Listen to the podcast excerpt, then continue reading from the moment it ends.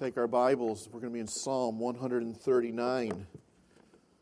Psalm 139. Psalm 139. I want to speak to you on this thought today God's pursuit of man.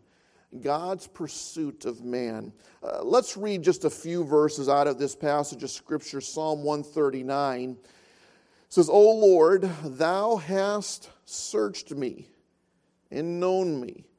Thou knowest my down sitting and mine uprising. Thou understandest my thought afar off. Thou compassest my path and my lying down, and art acquainted with all my ways. For there is not a word in my tongue, but lo, O Lord, thou knowest it altogether. Thou hast beset me behind and before, and hath laid thine hand upon me. Such knowledge is too wonderful for me. It is high. I cannot attain unto it. Uh, look at, um, drop down in the, in the chapter. We won't read all of the chapter this morning, but look at verse 17. How precious also are thy thoughts unto me, O God.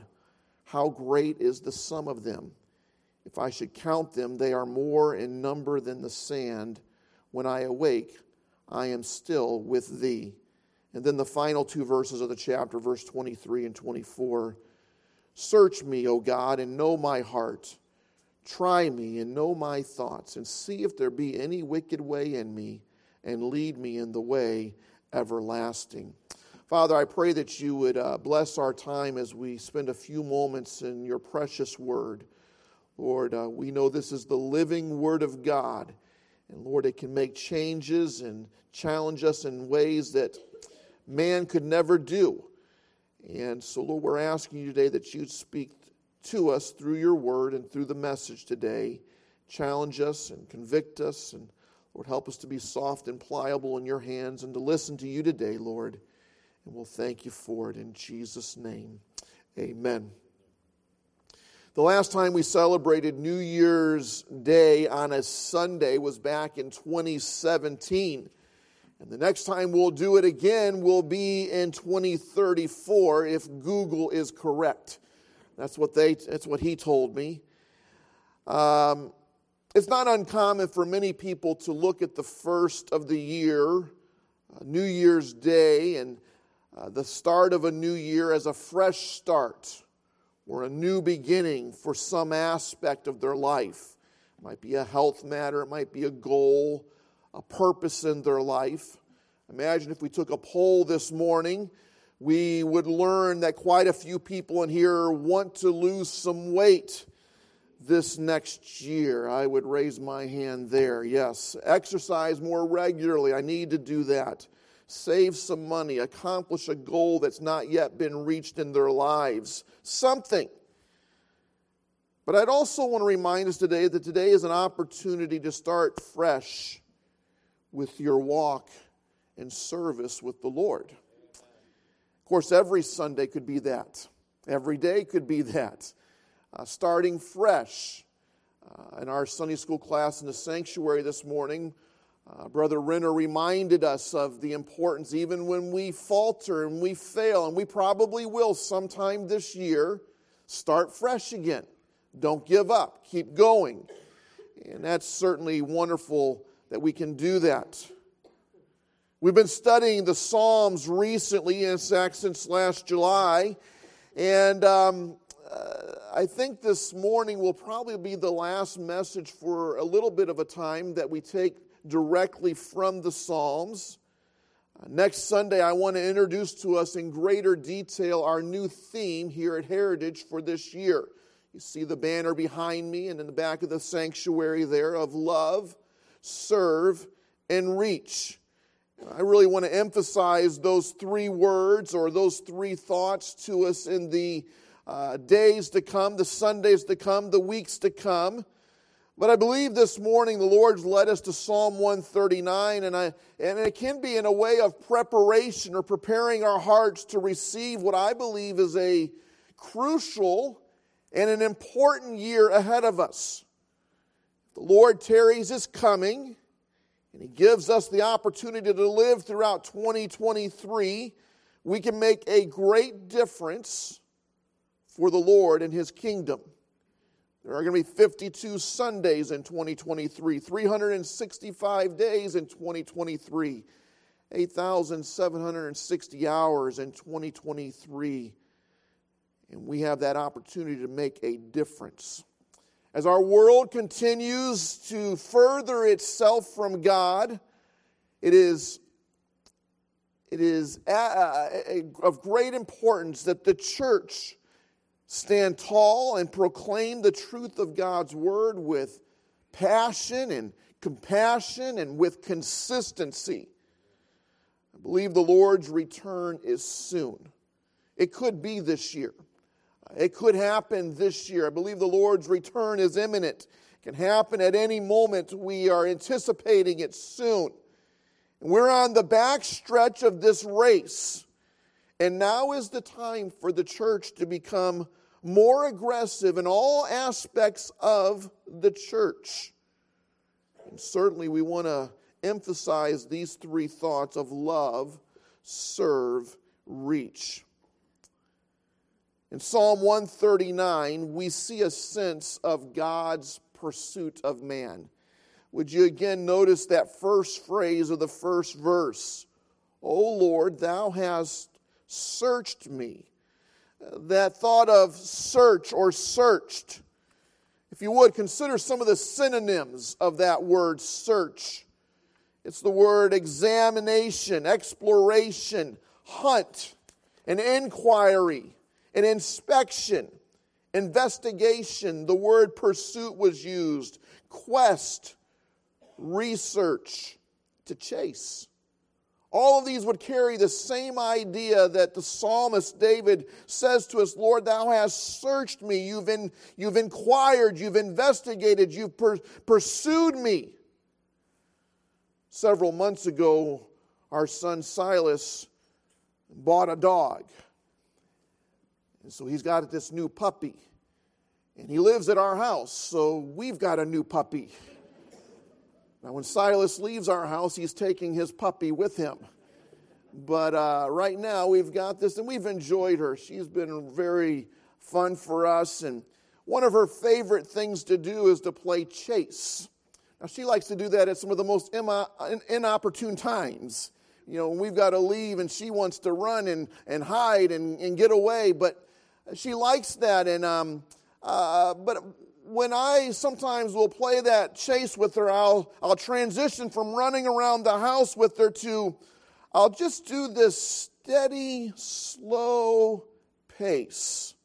And she's trying to get me to run and darting left and right, and I just do a steady and I just walk in very slow and and, it, and it's not long that it's driving her nuts she's like, What are you doing? And, and she goes from room to room, and I'll finally corner her in some room, and, and, and, I'll, and I'll come right up on top of her, and, and she'll finally just roll over and says, I give up, you weirdo, quit following me.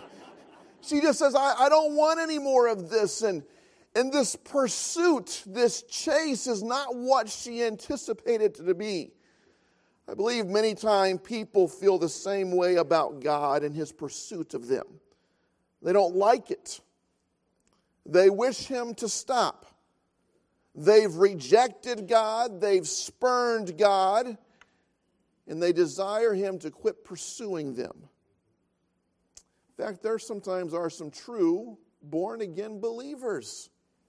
And God is pursuing them for various aspects of their spiritual life of their ministry and their service for Him, and He's pursuing them, and they don't like it. And they wish God would quit this pursuit. And they wish God would allow them to serve Him on their terms. This morning, I want to share just two thoughts with you about God's pursuit of man. And then I want to share one thought with you this morning about man's response to God's pursuit that we see from this passage of Scripture. But first of all, God's pursuit of man, I'd like you to see, first of all, that it is motivated by his love. God's pursuit of man, whether for a non believer or for a believer, uh, whether for pursuing them for salvation or for service and ministry in their life, it is motivated by his love for each individual. Notice how David says in verse 17, How precious also are thy thoughts unto me, O God! How great is the sum of them! If I should count them, they are more in number than the sand. When I awake, I am still with thee. Are those not some amazing verses there? That describe how God thinks of his children and looks upon them and, and considers them and, and thinks on them. The psalmist compared them to the number of the sand of the sea and the world, that they are greater than that.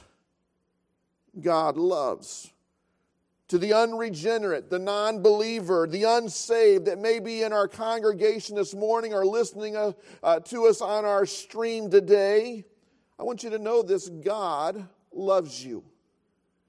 2 Peter chapter 3 verse 9 says uh, that God is not slack concerning his promises some men count slackness but is long suffering to us word not willing that any should perish but that all should come to repentance. John chapter 3, verse 16 For God so loved the world that he gave his only begotten Son. One of my favorite verses is Romans chapter 5 and verse number 8. It says, But God commendeth his love toward us. That word commendeth carries the idea of that he proved and he displayed, he demonstrated his love toward us and that while we were yet sinners, Christ died for us. I can say this with great confidence today. If you're here and you don't know Christ as your Savior, God loves you. And He desires you and He wants you. He wants you to become one of His, and He will pursue you. I speak to the born again today, the believer, the saved individual, but you're not fully surrendered to God's plan for your life. He's interested in you, and He only wants what is best for you. Jeremiah chapter 29, verse 11, speaking of the nation of Israel, but very applicable to his children today, says this For I know the thoughts that I think toward you, saith the Lord, thoughts of peace and not of evil, to give you an expected end. God loves you, Christian, and you can trust Him with your life. You can trust Him with your children's life. You can trust Him with your family. God loves you more than you could ever love yourself. God loves your family more than you could ever love them. And so trust Him, believe Him. And so His pursuit of man is motivated by love. A second thought concerning God's pursuit of man is this is that man cannot hide from God. It's impossible. A man cannot get away from God. We think of the old game you may have played as a child, hide and seek, and, and maybe not being able to find one of your friends, or maybe they not able to find you. That's not possible with God. Notice with me in our scripture today Try as you may, you cannot get away from God. God pursues man, first of all, through his infinite knowledge, and he always knows where man is. We call this the omniscience of God. God has all knowledge, he's all knowing. Notice verse 2 down through verse number 6 as the psalmist tells us about this great knowledge of God. Thou knowest my down sitting and mine uprising. Thou understandest my thought afar off. Thou compassest my path and my lying down, and art acquainted with all my ways. For there is not a word in my tongue, but lo, O Lord, thou knowest it altogether. Thou hast beset me behind and before, and laid thine hand upon me. Such knowledge is too wonderful for me. It is high I cannot attain unto it. We see here God knows our movements according to that first part of verse number two. Thou knowest my down sitting and mine uprising. He knows our motives according to the last part of verse number two. Thou understandest my thoughts afar off. And God knows our moments in verses 3 through 5. I can tell you today, God knows all about you. He knows us and He knows our needs greater than we know our needs in ourselves. God is all knowing. And so God pursues man through His infinite knowledge. God pursues man with His constant presence. We call this the omnipresence of God. God is present at all places at one time. This is amazing, isn't it? It's not that God has the ability to be here and then the next instant, uh, some other part of the world, God is here and there at the same time. God is at all places at one time. In verses 7 through 12, we learned three, three thoughts about this. We learned that not even death can hide us from God in verse 7 and 8. Psalmist says, Whither shall I go from thy spirit, or whither shall I free, flee from thy presence? If I ascend up into heaven, thou art there. If I make my bed in hell, thou art there. Death cannot hide us from God. Distance cannot hide us from God. Verse number nine If I take the wings of the morning and dwell in the uttermost parts of the sea, even there shall thy hand lead me, and thy right hand shall hold me. Darkness cannot hide us from God. Verse 11 says, If I say, Surely the darkness shall cover me, even the night shall be the light about me. Yea, the darkness hideth not from thee, but the night shineth as the day. The darkness and the light are both alike to thee.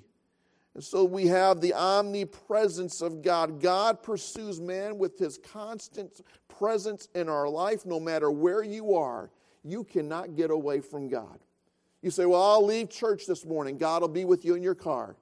I'll drive back home. God will meet you there. You say, I'll go to sleep tonight and I'll just cover my head with my pillow. God will be. Have you been there before trying to flee God and God found you wherever you were? And thank God that He does. You cannot escape the presence of God. And God pursues man with His almighty power. We call this the omnipotence of God. God is all powerful. In verses 13 through 16, we see his great power and display in this fashion that he created us. Would you read these wonderful verses with me? Verse 13 For thou hast possessed my reins, thou hast covered me in my mother's womb. I will praise thee, for I am fearfully and wonderfully made. Marvelous are thy works and that my soul knoweth right well. My substance was not hid from thee, and I was made in secret and curiously wrought in the lowest parts of the earth. Thine eyes did see my substance, yet being unperfect, and in thy book all my members were written, which continue, which, which in continuance were fashioned, when as yet there was none of them. God created us. Oh, today the evolutionist would want to take that out of the hands of God and put all that you see in this world and all that you are and put it in the hands of chance. I say that's ridiculous. Oh, there is a divine creator, and it is our God today. He made us, the almighty power of God. Here in just a couple of Sundays, we'll be having Sanctity of Life Sunday, where we will take a, a service for us to remember the significance and the importance of all life, whether at the end of life or at the very beginning of life at conception. That child in the womb is a, is a living soul. And that we're to honor and we're to uh, value each and every life. God created us. And when this world can take that out of the hands of a creator and put it into the hands of chance, they do not value life as we should. God is all powerful and that He created us. And then back to this thought God is all powerful in that He considers each of us. Now, this is written of David here in verse 17 and 18. How precious also are thy thoughts unto me, O God, how great is the sum of them. David wrote those words, and I want to tell you today that every one of us could write those words of ourselves and they'd be true. God knows us. God is familiar with you. God knows you're up, down sitting, and you're up rising, all those things that we've seen there. God knows about us, and that is a mighty, powerful act of God, His omnipotence. It's amazing that the creator of this universe that made me also sustains me and is interested in me. When I struggle and when I hurt, God is interested. God is concerned in his consideration of me. And so God's pursuit of man is motivated by love and the fact that man cannot hide from God. So, what should be the response of man when we consider God in this fashion? The most reasonable and understandable response we should have is submission. Just like that dog that was frustrated, said, That's it, I give up. You followed me around and you've pursued me. I give up myself to you. That's what we should do. And that's what David displays for us in our passage here. He says in verse 23 Search me, O God. Know my heart. Try me and know my thoughts and see if there be any wicked way in me, and then lead me in the way everlasting. I give up. I give up what I'm trying to do. I give up what I'm trying to accomplish, and I want you to lead me. Just submit. Recognize who God is, what God does, and say, God, I'm going to trust you. You're here today and you don't know Christ as your Savior. You're trying to find peace in your life apart from Jesus Christ. You're trying to find purpose in your life apart from Jesus Christ. You're trying to find salvation apart from Jesus Christ. I would encourage you today just to surrender yourself to God and God's plan of salvation. Bible makes it very clear. Jesus saith unto him, them, I am the way, the truth, and the life. No man cometh unto the Father but by him. You want to be right with God, you must be right with Jesus Christ. You must have made your, uh, your, your peace with him in his death, burial, and resurrection. And I encourage you today to surrender and submit yourself to God's plan of salvation and receive the gift of life through Jesus Christ. And then, Christian, here we are on this first day of this new year, this first Sunday of this new year. You know if you've submitted your life completely to Him and you're surrendered to Him and, and got His will for your life, or you're not. And I'd encourage you today, you cannot get away from God. He will pursue you. He will come because He loves you. And His plans for you are far greater than what our plans could ever be for ourselves. And so surrender ourselves to the will of God today and what He wants in our lives. Submit to them, give up, surrender. So, whether today you know Christ or you don't know Christ, the same response. Would you surrender to Him this morning? Would you bow your heads and close your eyes with me today? Our pianist is going to come and we're going to have just a moment of invitation this morning.